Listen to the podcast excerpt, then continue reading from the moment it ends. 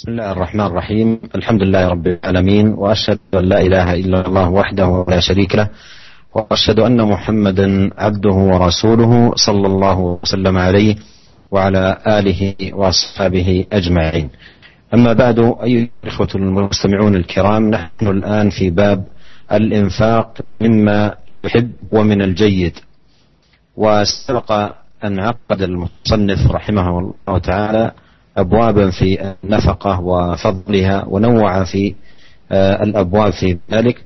وفي هذه الترجمة بين رحمه الله تعالى أن المنفق ينفق مما يحب ومن الجيد من الطعام ولا يبحث عن الرديء ليخرجه تخلصا منه وإنما يبحث عن الجيد ويحب لإخوانه المحتاجين ما يحب لنفسه. يحب لإخوانه المحتاجين ما يحب لنفسه. فكما أنه لا يحب لنفسه الرديء. فكذلك ينبغي ألا يحب ذلكم لإخوانه المسلمين. وهذا فيه إشارة إلى طبع العبد وأنه لا يرضى أن يأخذ الرديء بدلا عن الطيب. فإذا كان كذلك فكيف يرضى يعطي الرديء بدلا عن الطيب؟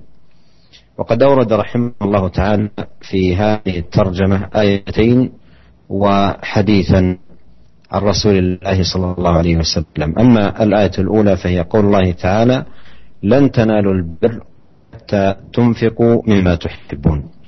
والبر كلمة جامعة لأبواب الخير جامعة لأبواب الخير وأمور الديانة.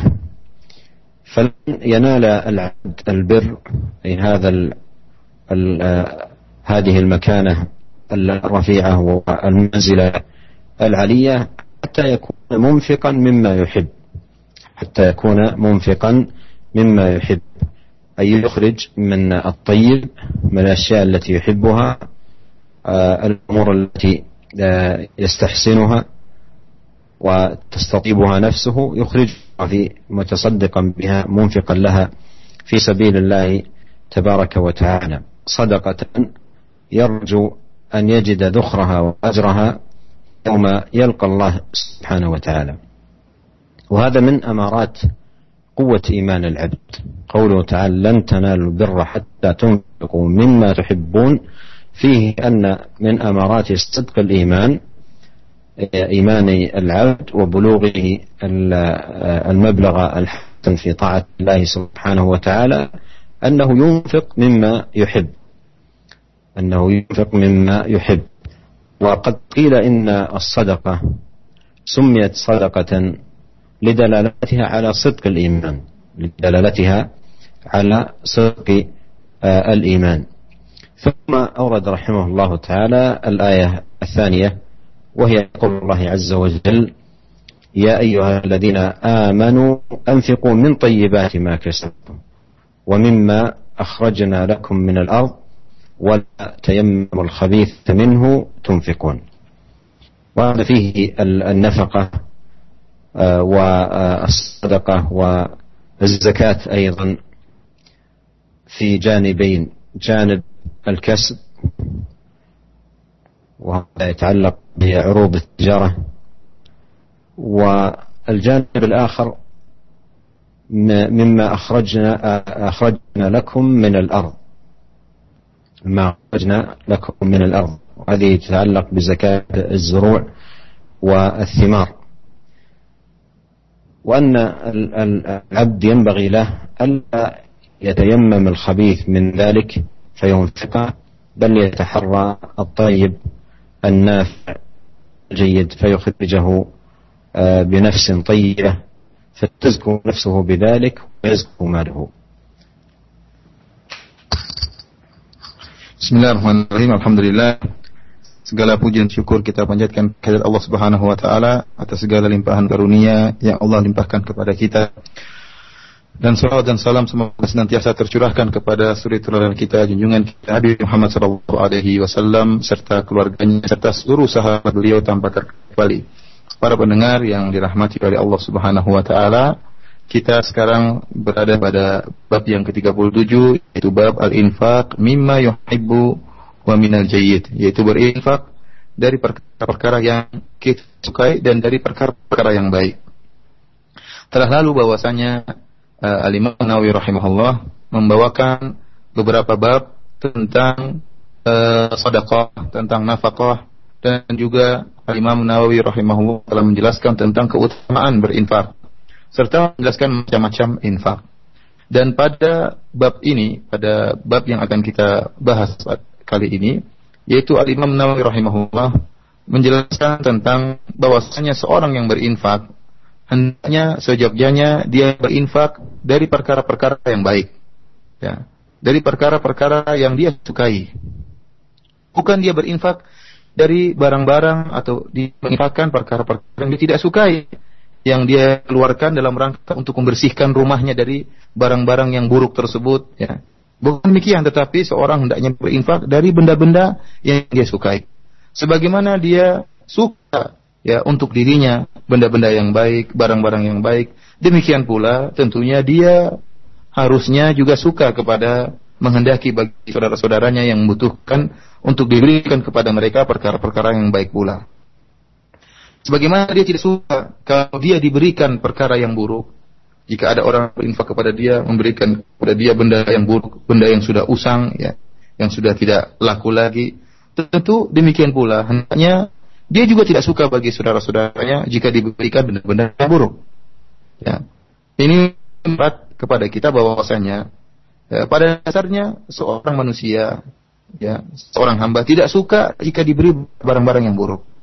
Ya. Seorang tidak suka kalau dikasih hadiah atau diberi sedekah dengan barang yang buruk. Oleh karenanya jika engkau tidak suka hal itu diberikan kepada engkau, maka demikian pula janganlah kau memberikan barang yang buruk kepada saudara-saudaramu yang juga membutuhkan. Pada bab ini Al-Imam Nawawi rahimahullah membawakan dua buah ayat dan sebuah hadis. Adapun ayat yang pertama yaitu firman Allah Subhanahu wa taala, "An tanalul birra hatta tunfiqu mimma tuhibbun." kalian tidak akan sampai pada derajat albir sampai kalian menginfakkan apa yang kalian sukai. Para pendengar yang dirahmati oleh Allah Subhanahu wa taala, albir ya, kebaikan merupakan suatu kata yang mencakup berbagai macam bentuk-bentuk kebaikan. Jadi albir yaitu sebuah kalimat atau kata yang sangat kompleks dan mencakup macam-macam kebaikan dan juga mencakup eh, perkara-perkara uh, keagamaan. Dalam ayat ini Allah Subhanahu wa taala menjelaskan seorang hamba tidak akan sampai pada derajat yang tinggi ini, derajat albir, derajat yang mulia sampai dia berinfak dari perkara yang dia sukai. Dia mengeluarkan ya untuk menginfakkan perkara-perkara yang baik, benda yang baik yang jiwanya menyukai benda-benda tersebut. Dia infakkan di jalan Allah Subhanahu wa taala sebagai sedekah. Dia berharap mendapatkan ganjaran di sisi Allah Subhanahu wa taala pada hari kiamat kelak di mana dia akan bertemu dengan Allah Subhanahu wa taala. Dan sifat ini mengeluarkan ya berinfak dengan perkara yang disukai oleh seorang hamba merupakan tanda kuatnya iman seorang hamba dan menunjukkan akan benarnya dan tulusnya iman seorang hamba. Kenapa? Karena dia telah mengeluarkan perkara berinfak dengan perkara yang dia sukai. Oleh karenanya dikatakan kalimat sadaqah, ya ada yang mengatakan kalimat sadaqah itu sendiri diambil dari kalimat sidik yang menunjukkan akan benarnya iman seorang hamba. Yang menunjukkan akan sidik imanil abd. Benarnya keimanan seorang hamba. Adapun ayat kedua yaitu firman Allah Subhanahu wa taala, "Ya ayyuhalladzina amanu anfiqu min thayyibati ma kasabatum wa mimma akhrajna lakum minal ard wa la tayammamul khabitha minhu tunfiqun." Yang artinya, wahai orang-orang yang beriman, infakkanlah dari perkara-perkara yang baik yang kalian usahakan dan infakkanlah pula dari perkara-perkara yang kami keluarkan bagi kalian dari bumi dan janganlah kalian sengaja untuk memilih perkara-perkara yang buruk untuk kalian infakkan. Para pendengar yang dirahmati oleh Allah Subhanahu wa taala, dalam ayat ini ya uh, Allah Subhanahu wa taala mengisyaratkan mengisyaratkan tentang sedekah ya dan juga nafkah serta zakat. Ya, bahkan dalam ayat ini disebutkan zakat dari dua sisi. Yang pertama dari sisi yang diusahakan oleh seorang hamba Ya, kata Allah Subhanahu wa taala, "Min thayyibati ma kasabatum." Infakkanlah dari perkara-perkara yang baik yang diusahakan. Yang termasuk dalam hal ini adalah zakat perdagangan, zakat barang-barang perdagangan. Dan sisi yang kedua yaitu firman Allah Subhanahu wa taala, "Wa mimma akhrajna lakum minal ardh." Dan infaklah apa yang telah kami keluarkan bagi kalian dari bumi. Yang ini mengisyaratkan tentang zakat zuru' yaitu zakat yaitu hasil bumi, buah-buahan. Dan seorang hamba hendaknya tidaklah menginfakkan perkara yang buruk, ya, akan tapi dia berusaha mencari perkara yang baik yang bermanfaat kemudian diinfakkan sebagai sedekah di jalan Allah Subhanahu wa taala. ثم أورد رحمه الله تعالى حديث أنس بن مالك رضي الله عنه قال كان أبو طلحة رضي الله عنه أكثر أكثر الأنصار بالمدينة مالا من نخل وكان أحب أمواله إليه بيرحاء وكانت مستقبلة المسجد وكان رسول الله صلى الله عليه وسلم يدخلها ويشرب من ماء فيها طيب. قال أنس فلما نزلت هذه الآية لن تنالوا البر حتى تنفقوا مما تحبون. قام أبو طلحة إلى رسول الله صلى الله عليه وسلم فقال يا رسول الله إن الله تعالى أنزل عليك لن تنالوا البر حتى تنفقوا مما تحبون. وإن أحب مالي إلي بيرحاء وإنها صدقة لله تعالى أرجو برها وذخرها عند الله تعالى. فضعها يا رسول الله حيث أراك الله. فقال رسول الله صلى الله عليه وسلم بخ ذلك مال رابح. ذلك مال رابح وقد سمعت ما قلت. وإني أرى أن تجعلها في الأقربين. فقال أبو طلحة أفعل يا رسول الله. فقسمها أبو طلحة في أقاربه وابن عمه متفق عليه. قوله مال رابح روي في الصحيحين رابح رايح بالباء الموحدة وبالياء المثنى. أي رابح عليك نفعه وبيرح حديقة نخل وروي بكسر الباء وفتحها. هذا الحديث حديث عظيم لمسارعة الصحابة رضي الله عنهم وأرضاهم إلى البذل والنفقة. وأيضا فيه سرعة استجابتهم لكلام الله وكلام رسوله صلى الله عليه وسلم مبادرتهم إلى الخير. فلما نزلت هذه الآية الكريمة لن تنالوا البر حتى تنفقوا مما تحبون. وجد أبو طلحة رضي الله عنه وكان كثير المال أن أحب أمواله إليه بيرحاء من حيث الموقع ومن حيث الماء وعذوبته وكان النبي عليه الصلاة والسلام يدخل حديقة آه، وبستان أبي طلحة يشرب من ماء طيب فيها. وأيضا من حيث قرب قرب هذه هذا البستان فهو مستقبلة المسجد أي في قبلة المسجد النبوي. فاجتمعت فيه محاسن كثيرة وهو أحسن ماله. فقرر رضي الله عنه وأرضاه أن ينفقها في سبيل الله تبارك وتعالى طلبا لهذه المنزلة العالية في قوله جل وعلا لن تنالوا البر حتى تنفقوا مما تحبون فجاء إلى النبي عليه الصلاة والسلام وأخبره عن هذا البستان وأنه أحب ماله إليه. قال وإن أحب مالي إلي بيرحاء وإنها صدقة. وإنها صدقة لله تعالى أرجو برها وذخرها.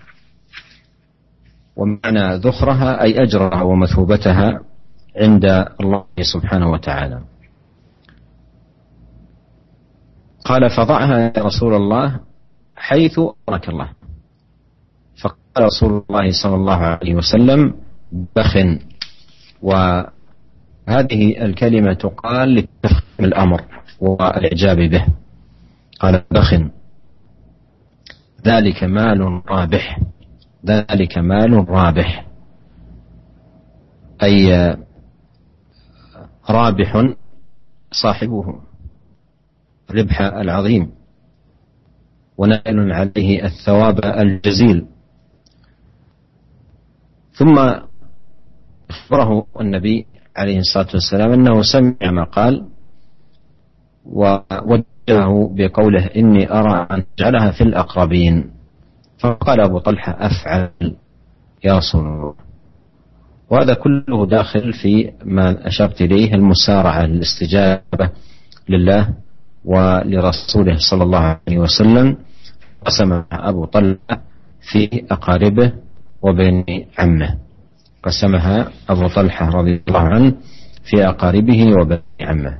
وهذا الحديث أفاد مبادرة الصحابة ومسارعتهم إلى الخيرات ومسابقتهم إلى إليها وأنهم قد عرفوا الدنيا وهوانها وعرفوا قدر المال وأنه لا يقارن بما عند الله سبحانه وتعالى من الثواب العظيم والأجر الجزيل.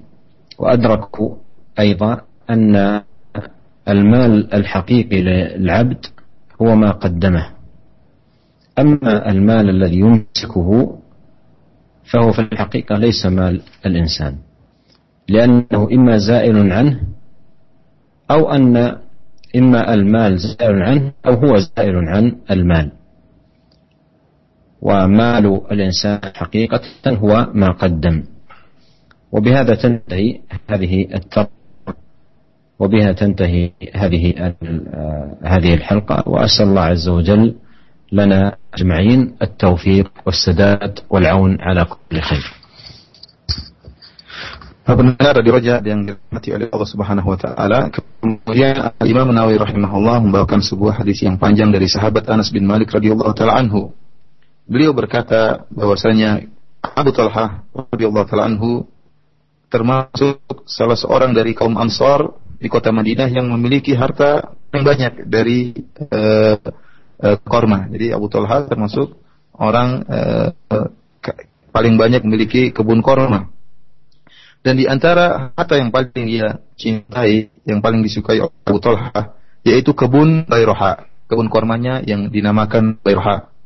Dan letak kebun ini, kata Anas bin Malik radhiyallahu taala anhu, letak kebun Bayroha milik Abu Talha ini terletak di bagian depan Masjid Nabawi, yaitu di arah kiblat Masjid Nabawi. Dan Rasulullah Shallallahu Alaihi Wasallam sering masuk dalam kebun Abu Talha ini, kemudian minum dari air yang terdapat dalam kebun tersebut karena airnya air yang segar. Anas bin Malik radhiyallahu anhu berkata, "Falamma nazalat hadhil ayah, tatkala turun firman Allah Subhanahu wa taala, "Lan tanalul birra hatta tunfiqu mimma tuhibbun." Kalian tidak akan meraih albir, kebaikan sampai kalian menginfakkan apa yang kalian cintai. Maka Abu Talha radhiyallahu taala segera pergi menuju Rasulullah sallallahu alaihi wasallam. Kemudian Abu Talha radhiyallahu taala berkata, "Wahai Rasulullah, Sungguhnya Allah Subhanahu wa taala telah menurunkan kepada engkau ayat ini. Dan tanalul birra hatta tunfiqu mimma tuhibbun. Kalian tidak akan meraih kebaikan hingga kalian menginfakkan apa yang kalian sukai. Kemudian Abu Talha berkata, sungguhnya harta yang paling aku sukai dari harta milikku adalah kebun Bayroha. Dan kebun tersebut saya sedekahkan karena Allah Subhanahu wa taala. Aku berharap ya aku mendapatkan kebaikan dari sedekah tersebut dan aku meraih ganjaran di sisi Allah Subhanahu wa taala. Fadhaha ya Rasulullah haitsu arakallah. Wahai Rasulullah, ya, silahkan ya letakkan kebun ini ke mana saja yang kau sukai. Artinya uh, gunakan kebun ini ke mana saja yang kau kehendaki. Maka Rasulullah SAW berkata, bakhin. Dzalika malun rabih. Rasulullah SAW mengatakan bah yang bah ini kalimat yang menunjukkan akan kekaguman dan perkara yang besar. Karena Nabi berkata hebat, hebat. Ini merupakan harta yang beruntung. Dzalika malun rabih. Ini merupakan harta yang beruntung. Kemudian Nabi Shallallahu Alaihi Wasallam berkata, sungguh aku telah mendengar apa yang kau ucapkan wahai Abu Talha, dan aku memandang engkau uh, jadikan kebunmu ini, kau berikan kepada karib kerabatmu. Maka Abu Talha radhiyallahu taala berkata, "Af'alu ya Rasulullah." Aku akan kerjakan wahai Rasulullah SAW. Maka Abu Talha pun membagikan kebunnya ya di kerabatnya dan juga ada anak-anak pamannya. Hadis ini hadis yang sahih yang diriwayatkan oleh Imam Al Bukhari dan Al Imam Muslim rahimahumullah. Para pendengar yang dirahmati oleh Allah Subhanahu wa taala, hadis ini merupakan hadis yang sangat agung yang menjelaskan tentang bagaimana segeranya para sahabat dalam berinfak ya, bagaimana bersegeranya mereka dalam memenuhi panggilan Allah Subhanahu wa taala, menjalankan perintah Allah Subhanahu wa taala dan menjalankan perintah Rasulullah sallallahu alaihi wasallam, menunjukkan bagaimana segeranya mereka dalam melakukan amalan-amalan kebaikan. Tatkala turun firman Allah ini, lan tanalul birra hatta tunfiqu mimma tuhibbun. Kalian tidak akan meraih kebaikan sampai kalian menginfak apa yang kalian sukai. Maka ya Abu Talha ya radhiyallahu anhu dan beliau adalah orang termasuk eh, apa namanya eh, memiliki kebun korma yang paling banyak di kota Madinah ya beliau mendapati bahwasanya harta yang paling dia sukai adalah kebun korma yang bernama yang beliau yang disebut dengan Bayroha. Ya. Oleh karenanya beliau ingin menginfakkan kebunnya ini. Kebun ini kebun yang sangat baik. Kenapa? Karena kebun Bayroha ini dari sisi letaknya sangat strategis. Kebun kebun ini terletak di bagian depan Masjid Nabawi dekat dengan Masjid Nabawi. Kemudian juga dalam kebun tersebut ada sumber air yang segar. Oleh karenanya Nabi Shallallahu Alaihi Wasallam sering masuk di kebun tersebut dan minum dari air dari kebun Bayroha ini. Oleh karenanya kebun ini mengumpulkan banyak kebaikan. Jadilah kebun ini merupakan harta yang paling disukai oleh Abu Talha radhiyallahu taala anhu. Akan tapi tatkala turun firman Allah Subhanahu wa taala tersebut, kalian tidak akan meraih kebaikan sampai kalian menginfakkan apa yang kalian cintai, maka Allah memilih harta yang paling dia cintai, yaitu kebun Bayrohanya kemudian dia ingin menginfakkannya di jalan Allah Subhanahu wa taala karena mengharapkan agar bisa meraih kedudukan yang tinggi di sisi Allah Subhanahu wa taala. Maka beranjaklah dia pergi menuju Nabi sallallahu alaihi wasallam. Kemudian dia mengabarkan kepada Nabi sallallahu alaihi wasallam tentang kebunnya ini. Dia berkata, "Wahai Rasulullah, inna ahmali ilayya bayraha." Wahai Rasulullah, sungguhnya harta yang paling aku cintai adalah kebunku bayraha. Wa inna sadaqatun lillah dan sungguhnya kebunku itu aku akan sedekahkan di jalan Allah Subhanahu wa taala. Arju birraha wa dukhraha indallah taala. Aku berharap aku mendapatkan kebaikan dari sedekah kebunku tersebut dan aku mengharapkan ganjaran yang besar dari si Allah Subhanahu wa taala. Kemudian kata Abu Talha, "Fadhaha ya Rasulullah haitsu arakallah." Maka gunakan kebun ini ke mana sesuai dengan yang kau kehendaki menurutmu wahai Rasulullah sallallahu alaihi wasallam. Maka tatkala mendengar hal ini, Nabi SAW mengatakan bakhin ya yang dalam sebagaimana tadi telah kita sebutkan bahwasanya bakhin menunjukkan kalimat yang menunjukkan akan kekaguman. Seakan-akan Nabi SAW mengatakan hebat, hebat wahai Abu Talha. Kenapa? Rasulullah SAW kagum dengan sikap Abu Talha yang memilih harta yang paling dia cintai, harta yang paling dia sayangi kemudian diinfakkan di jalan Allah Subhanahu wa taala. Kemudian Nabi SAW mengatakan, "Dari kamalun rabih." Ini merupakan harta yang yang membawa keberuntungan. Artinya apa? Pemiliknya ya Abu Talha yang telah menginfakkan kebun bayar ini akan mendapatkan keberuntungan yang besar di sisi Allah Subhanahu wa taala. Akan mendapatkan keberuntungan dan ganjaran yang besar di sisi Allah Subhanahu wa taala. Kemudian Nabi sallallahu alaihi wasallam mengatakan kepada Abu Talha, "Sungguh saya telah mendengar apa yang kau ucapkan dan saya memandang bahwasanya kebunmu ini engkau bagi-bagikan kepada karib kerabatmu." Ya, akhirnya Abu Talha setelah itu membagi-bagikan kebunnya ini kepada karib kerabatnya dan juga kepada eh, anak-anak uh, uh, pamannya. Para pendengar yang dirahmati oleh Allah Subhanahu wa taala, hadis ini menunjukkan bagaimana ya semangatnya dan bersegeranya para sahabat dalam memenuhi panggilan Allah Subhanahu wa taala, dalam menjalankan perintah Nabi Shallallahu alaihi wasallam. Bahkan mereka berlomba-lomba dalam menjalankan kebaikan, dalam berinfak di jalan Allah Subhanahu wa taala. Hadis ini juga, juga menunjukkan bahwasanya para sahabat sangat mengerti betul tentang hakikat dunia bahwasanya dunia inilah hina ya dan dunia ini tidak ada bandingannya jika dibandingkan dengan ganjaran yang disiapkan oleh Allah Subhanahu wa taala di akhirat kelak. Dan para sahabat sangat mengerti, sangat paham bahwasanya harta yang hakiki yang dimiliki oleh seorang hamba adalah yang diinfakkan hamba tersebut di jalan Allah. Itulah harta yang akan yang tersisa bagi sang hamba, tabungan yang akan dia rasakan hasilnya tatkala di akhirat. Adapun harta yang tidak dimakan di jalan Allah Subhanahu wa taala, maka sungguhnya bukan harta yang hakiki milik hamba. Kenapa? Immazailun anhu bisa jadi harta tersebut hilang, ya namanya harta datang dan pergi. Suatu saat kita mengumpulkan harta, suatu saat akan hilang pula. Atau sahibul hal zailun anhu. Sahibul mal, pemilik harta tersebut, dia yang akan meninggal dunia, meninggalkan hartanya. Oleh karenanya, harta yang tersisa pada hakikatnya bukan harta seorang hamba. Justru harta yang dia infakkan itulah yang milik seorang hamba karena harta akan pergi dari dia atau dia akan meninggalkan harta tersebut di dunia tidak ada sedikit harta pun yang akan dia bawa di akhirat kelak. Demikianlah para pendengar yang dirahmati oleh Allah Subhanahu wa taala dengan berakhirnya hadis yang sangat agung ini maka berakhir pula uh, kajian kita pada uh, kesempatan kali ini. Semoga Allah Subhanahu wa taala uh, memberikan kita uh, faedah dari hadis yang sangat mulia ini juga ayat-ayat yang tadi telah kita bacakan. Selanjutnya uh, saya kembalikan kepada akhi Fawaz Hafizahullah taala. Terima kasih jazakallah khairan ya Syekh dan terima kasih untuk Al Ustaz Abd, uh, Abdul Firanda yang telah menerjemahkan dars kita di sore hari ini. Dan demikian saudaraku seiman dari bahasan bab 37 menginfakkan harta yang dicintai dan yang baik yang disampaikan oleh Fadilatul Syekh Abdul Razak bin Abdul Musin ala Badar Badar Hafirullah. Untuk selanjutnya mari kita memasuki sesi tanya jawab. Silakan Anda hubungi kami 0218236543 kami buka untuk Anda yang akan bertanya via telepon atau melalui pesan singkat di 0819896543. Satu penanya pembuka dari penelpon kita coba sapa. Nam. Sarial. Nam. Halo. Sarial dari Depok. Bapak Sarial. Iya. Silakan Bapak. Mau tanya Pak Ustadz ya. Silakan. Uh, mengenai anu kalau kita naik haji gitu nggak bisa gimana Pak Ustadz ya.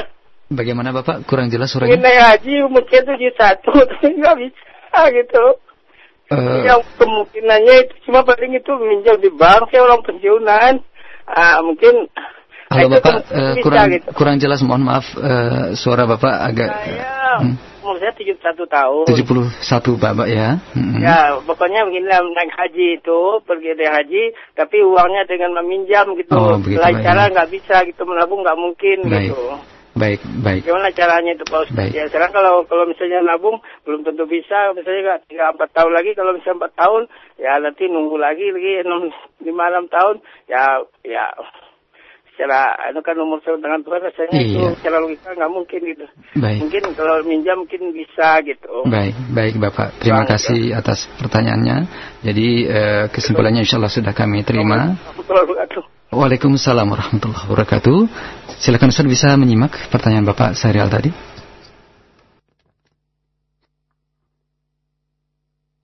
أولا أسأل الله عز وجل لهذا السائل الكريم التوفيق لما يحبه ويرضاه وييسر له حج بيت الله الحرام. والله جل وعلا يقول ولله على الناس حج البيت من استطاع إليه سبيلا. فنقول لهذا السائل الكريم أنت مأجور على هذا الحرص وعلى هذه الرغبة العظيمة فإن تيسر لك الحج وحججت فقد أديت هذا الفرض الذي كتبه الله عليك وإن لم يتيسر لك فأنت معذور لأن الله سبحانه وتعالى يقول ولله على الناس حج البيت من استطاع إليه سبيلا. فعليك أن تبذل الأسباب المتيسرة لك من تسجيل اسم وجمع مال ونحو ذلك وإن تهيأ لك الحج بعد سنوات أو قريبا أو نحو ذلك فهذا من فضل الله سبحانه وتعالى عليك. وإن لم يتيسر فأنت معذور ومأجور مأجور على حرصك وهمتك ورغبتك وجمعك للمال. والله جل في علاه لا يضيع أجر من أحسن عملا. وأكرر الدعاء له أن ييسر الله سبحانه وتعالى له حج بيت الله الحرام. Amin. Jazakallah khairan. Uh, Syekh uh, Syekh berdoa kepada Allah Subhanahu wa taala yang kita tahu Allah Subhanahu wa taala Maha mulia dan Maha mengabulkan uh, permohonan hamba-hambanya. Semoga Allah Subhanahu wa taala memudahkan uh, Bapak yang bertanya tadi untuk bisa uh, berhaji ya mengunjungi tanah suci di kota Mekah. Dan uh, Syekh mengingatkan bahwasanya Allah Subhanahu wa taala berfirman walillahi 'ala nasi hajjul baiti man istata'a ilaihi sabila. Bahwasanya manusia itu wajib untuk melaksanakan ibadah haji yaitu bagi barang siapa yang mampu untuk melakukannya. Oleh karena Syekh mengingatkan bahwasanya Bapak jelas mendapatkan pahala dari Allah Subhanahu wa taala atas semangat Bapak ya yang luar biasa untuk bisa melaksanakan ibadah haji ya. Dan uh, kalau memang ternyata Allah Subhanahu wa taala tidak mentakdirkan Bapak untuk melaksanakan ibadah haji, maka Bapak tentu beruzur, mendapat uzur. Ya karena Bapak sudah berusaha semaksimal mungkin akan tapi ternyata uh, belum dimulakan untuk melaksanakan ibadah haji. Akan tapi uh, wajib bagi Bapak uh, untuk berusaha uh, semaksimal mungkin misalnya dengan mendaftarkan nama kemudian mengumpulkan uh, uang semampunya ya. Ternyata alhamdulillah di waktu-waktu kemudian tahun-tahun kemudian Allah Subhanahu wa taala mudahkan Bapak untuk melaksanakan ibadah haji, maka ini merupakan karunia dari Allah Subhanahu wa taala. Akan tapi jika ternyata tidak sampai uh, bisa tidak bisa melaksanakan ibadah haji maka ternyata bahwasanya bapak tentunya uzur ya Allah memberikan uzur karena tidak sempat melaksanakan ibadah haji dan jelas-jelas bapak mendapatkan pahala di Allah Subhanahu wa taala. Pahala karena semangat Bapak yang luar biasa ini. Kemudian pahala juga karena Bapak sudah berusaha, ya. Sudah sudah mendaftar, sudah mengumpulkan harta ini, usaha ini tidak akan ada yang sia-sia yang luput dari catatan Allah Subhanahu wa taala. Semuanya tercatat di sisi Allah Subhanahu wa taala. Dan Syekh mengulangi doanya semoga Allah Subhanahu wa taala mudahkan Bapak untuk bisa melaksanakan ibadah haji. Allah Jazakallah khairan. Berikutnya di kesempatan kedua masih dari telepon sudah ada Bapak Torik Ali di Bekasi Utara. Silakan Bapak. Uh, Assalamualaikum warahmatullahi wabarakatuh. Waalaikumsalam warahmatullahi wabarakatuh. Uh, mau tanya, kalau saya kan berdagang, tapi uh, apakah ada kewajiban untuk membayar zakat? Sedangkan saya masih punya hutang dagang ke orang lain. Hmm. Iya. Itu saja Bapak Torik? Itu saja, iya. Baik. Nah, terima kasih. Wa iyyakum. Silakan Ustaz.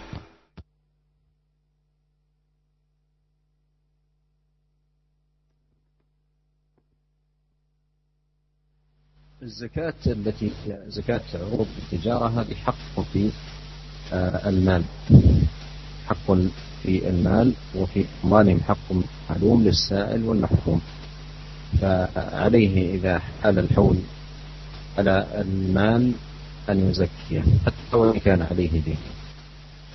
حتى وإن كان عليه دين عليه أن آه، يخرج زكاة ماله وأيضا الأموال التي للناس عليه إذا جاء وقتها عليه أن يعيدها لأصحابها ولا يؤخر في سداد الدين الذي عليه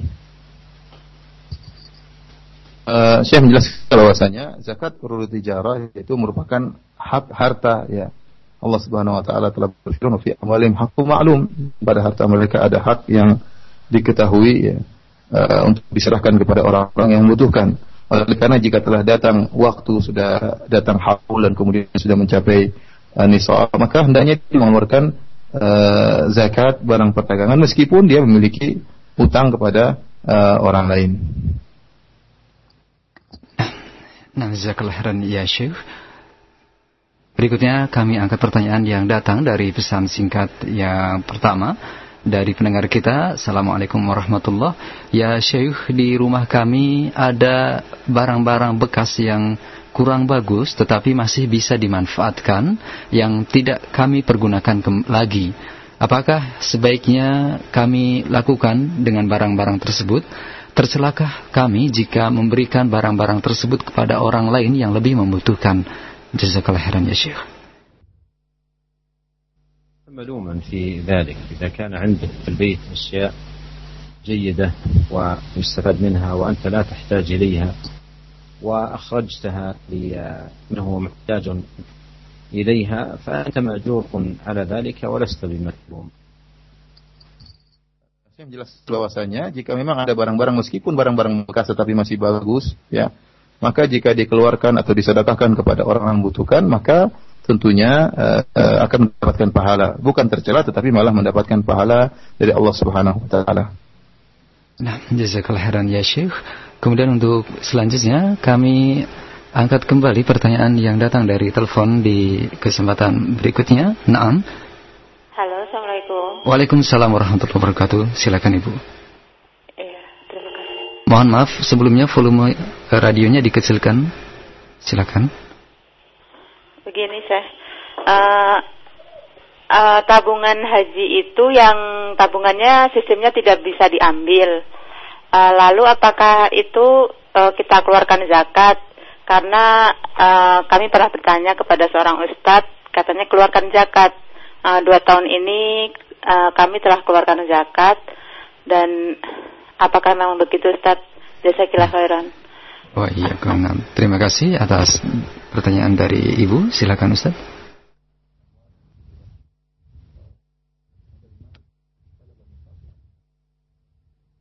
هذا المال يعتبر ملك لصاحبه وحق له ولو أراد أن يلغي أداءه الحج ويستعيد المال هو حق له قد حال عليه الحول ففيه حق الفقير إذا كان قد بلغ النصاب الله أعلم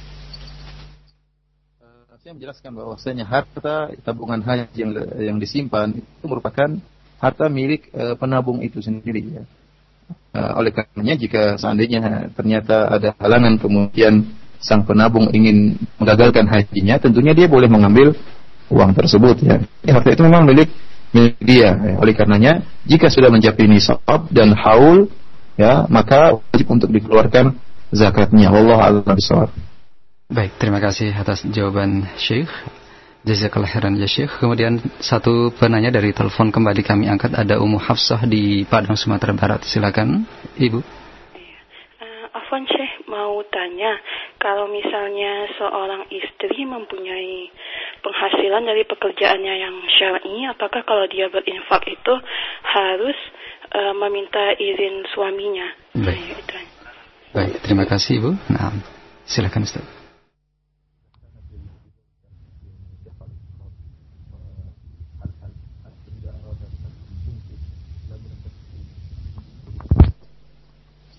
ماله الخاص له أن تتصرف فيه بما شاءت فيما لا يكون فيه إيذاء للزوج أو تعدي على حق من حقوقه أو نحو ذلك. Uh, Syekh menjelaskan bahwasanya harta uh, yang milik pribadi seorang istri, maka boleh sang istri apa namanya menggunakan harta tersebut sekehendak dia. Terserah dia karena itu harta milik dia.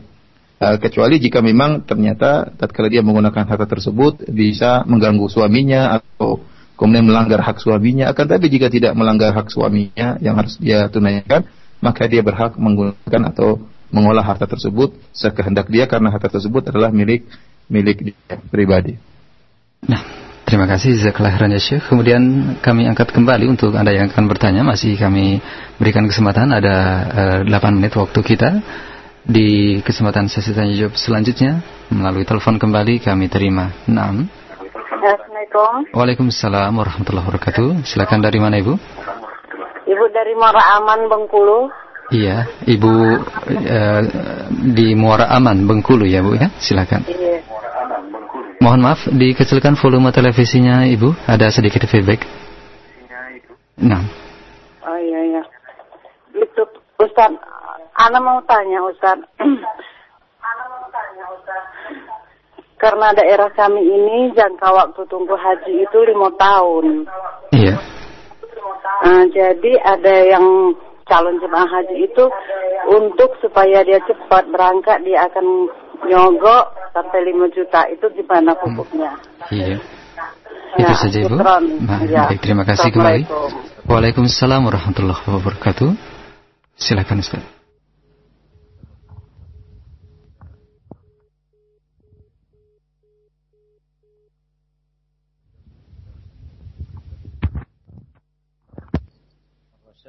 مشترك معروف فيها البلان كما قال عليه الصلاة والسلام عن الله الراشي والمرتشي الرشوة لا تجوز Syekh menjelaskan bahwasanya nyogok hukumnya jelas dalam syariat bahwasanya uh, perkara ini adalah perkara yang dilaknat karena Rasulullah SAW pernah bersabda la'an Allah ar-radi wal murtashi Allah Subhanahu wa taala laknat orang yang menyogok dan disogok. Jazakallah khairan ya Syekh. Kemudian untuk berikutnya kami angkat pertanyaan yang datang dari e, pesan singkat yang datang dari pendengar kita. Ya Syekh, bagaimanakah hukumnya apabila kita uh, mendapatkan kehormatan untuk uh, menjadi tuan rumah dari uh, sebuah acara keluarga dan uh, di dalamnya dibutuhkan biaya untuk menjamu tamu-tamu uh, yang hadir namun biaya dari keperluan tersebut kami tidak memilikinya atau tidak cukup bagaimanakah hukum dari uh, kita meminjam atau uh, mem, kita meminjam dana untuk keperluan menjamu tamu bagi saudara-saudara kita yang hadir di, eh, di rumah kita. Terima kasih jazakallah khairan ya Syekh. استدانتك لأجل إكرام الضيوف جائز إذا كان عندك قدرة على السداد. ومتيسر لك أمر السداد لكن وقت الضيافة فلم يكن عندك الآن. وأما إذا كان لا قدرة على السداد فلا تدخل في ذمتك دينا في أمر لا قدرة لك على سداده. وقد جاء في الحديث الصحيح في المسند عن النبي صلى الله عليه وسلم أنه قال لا تخيفوا أنفسكم بعد أمنها. قيل وما ذاك يا رسول الله؟ قال الدين. فالدين أمر ليس بالهين فإذا كان عندك القدرة الاستقلال لكن وقت الضيافة لم تكن تملك شيئا فلا بأس أن تستدين من أجل ذلك. الله Beliau menjelaskan bahwasanya jika yang ber, uh, seorang kemudian uh, berhutang dalam rangka untuk menjamu tamunya dan dia mampu ya, untuk membayar hutangnya tersebut di kemudian hari, maka ini perkara yang terpuji, boleh tidak mengapa. Akan tapi jika ternyata dia tidak mampu menurut perhitungan dia tidak mampu untuk membayar hutang tersebut, maka jangan dia memaksakan dirinya untuk menjamu para tamu ya, karena dia tidak mampu untuk uh, membayar hutangnya. Hadis yang sahih dalam Musnad ya, Rasulullah SAW pernah bersabda, "La tukhifu anfusakum ba'da amniha." Janganlah kalian jadikan diri kalian takut setelah kalian merasa aman. Para sahabat bertanya, apa perkara tersebut ya Rasulullah kata Rasulullah SAW dain yaitu hutang ya karena seorang kalau hanya tidak punya hutang merasa tentram, setelah dia berhutang dia menjadi tidak tentram. Oleh karena kalau dia mampu melunasi hutangnya di kemudian hari dalam rangka untuk menjamu tamunya, maka diperbolehkan akan tapi jika dia tidak mampu untuk melunasi hutangnya, maka jangan dia memaksakan dirinya. Nah, jazakallahu khairan ya Syekh atas uh, jawabannya. Berikut dari pesan singkat kembali dari Bapak Abu Abdurrahman di Jakarta yang bertanya, "Ya Syekh, saya memiliki orang tua yang susah sekali untuk mengeluarkan harta bahkan hanya untuk bahkan kepada keluarga atau anaknya sendiri. Bolehkah bagi eh, saya untuk mengambil harta tanpa sepengetahuan dari orang tua yang kondisinya demikian? Jazakallah khairan ya Syekh.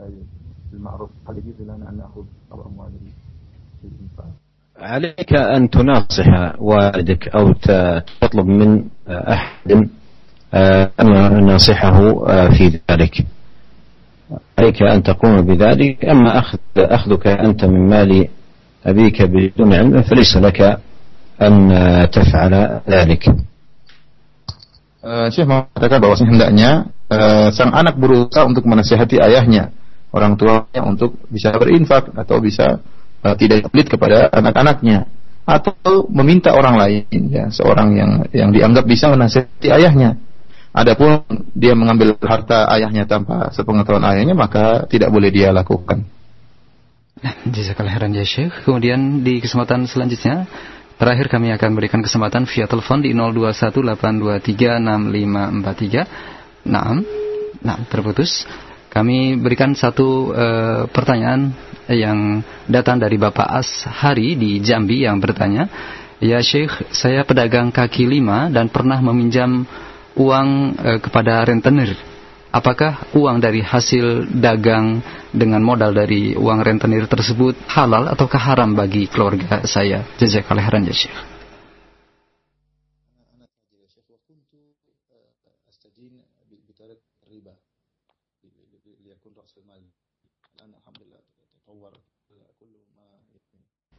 فيما يتعلق بهذه التجارة التي قامت على أصول ربوية. يسأل هل يعني تجارته الآن وقد سلم فيها من تعاطي الربا هل هي محرمة أو لا؟ الجواب الله تعالى أعلم.